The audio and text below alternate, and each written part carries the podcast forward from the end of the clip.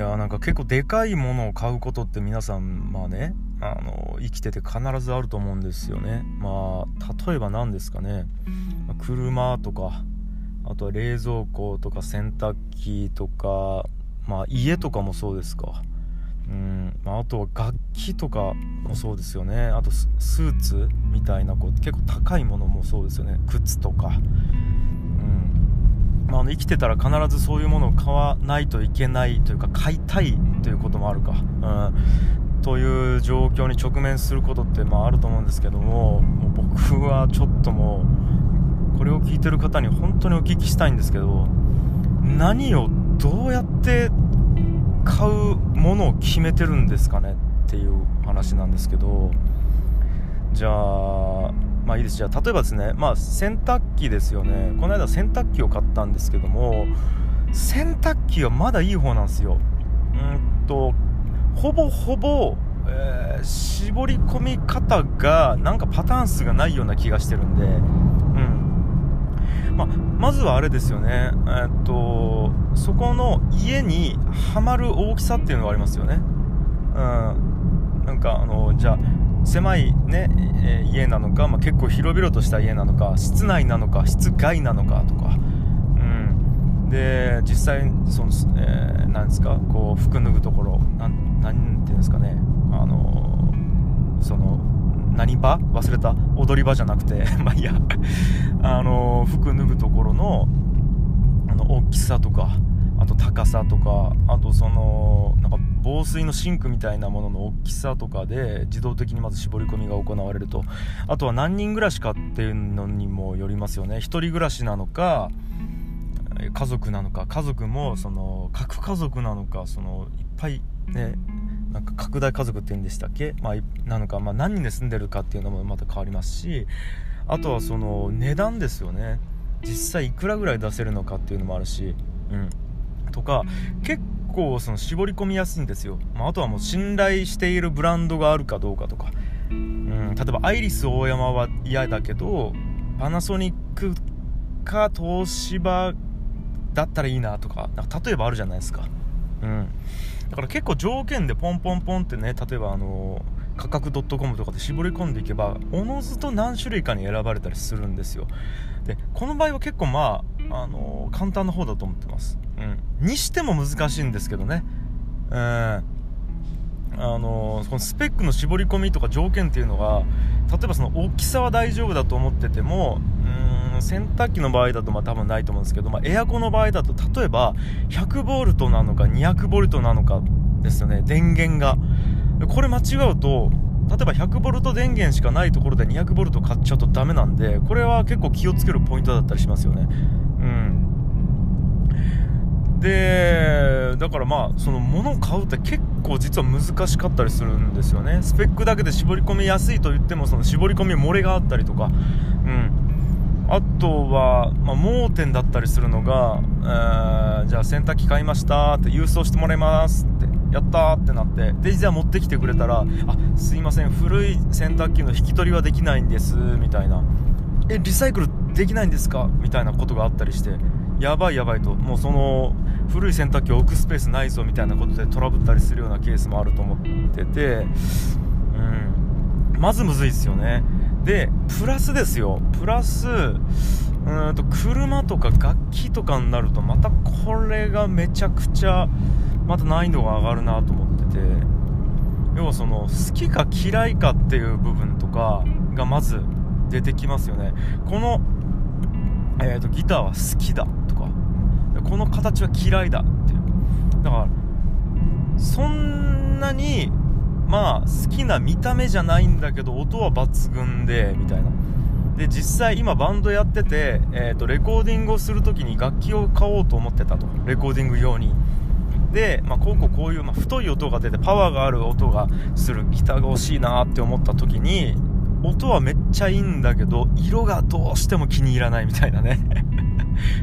じゃあその色が気に入るやつで、まあ、それなりの音ができるやつが、えー、っとそれより5万高く売ってると。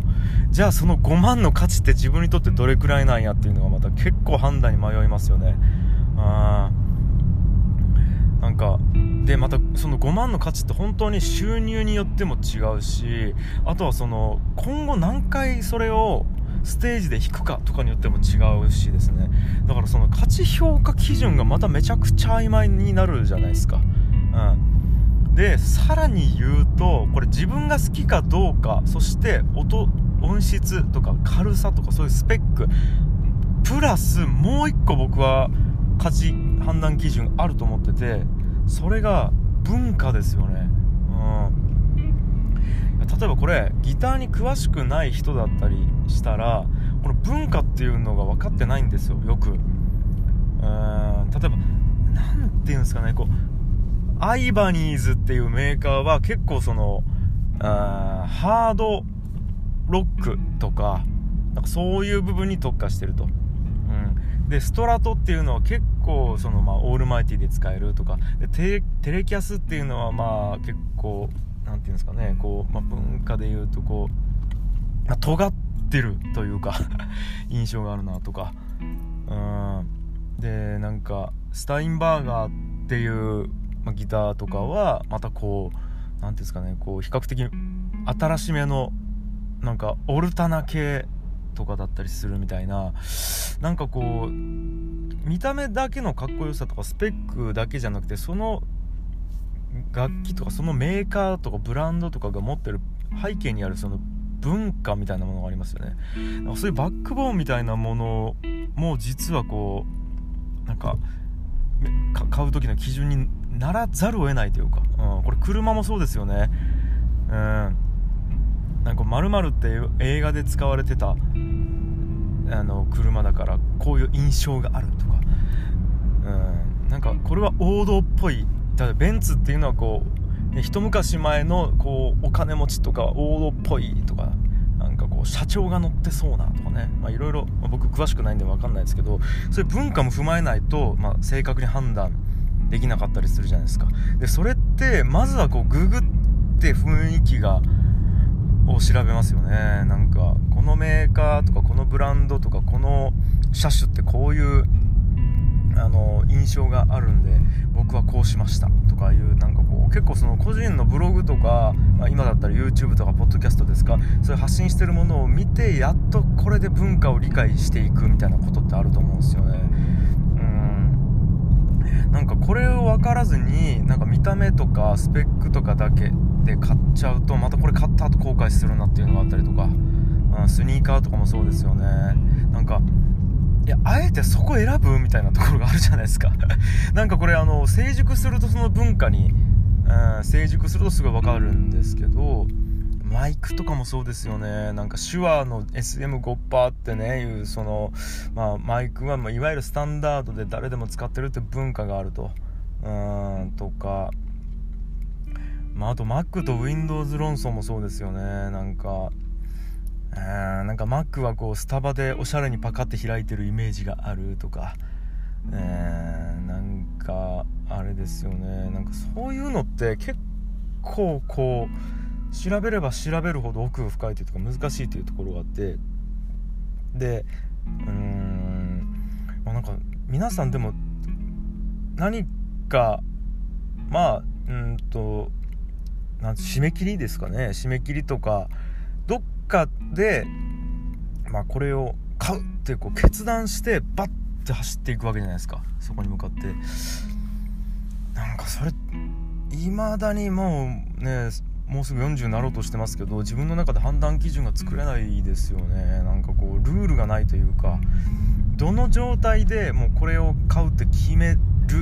っていうのを決断するかっていうのって多分人それぞれ違うだろうしなかなか難しいなと思ってますよね。プラスなんかちょっと聞いたことあるんですけど選択肢が多ければ多いほどつまりめちゃくちゃ調べてめちゃくちゃと調べたものであればあるほど買った後に欠点を見つけた時にがっかりしやすいっていうなんかそういうデータも出てて要は減点式になるっていうことですね。なんかこれねいろんなことにも言えるなと思ってますね。例えば結婚とかね。まあまあまあ。そんな考えるとまあまあ結論わかんないなって思います。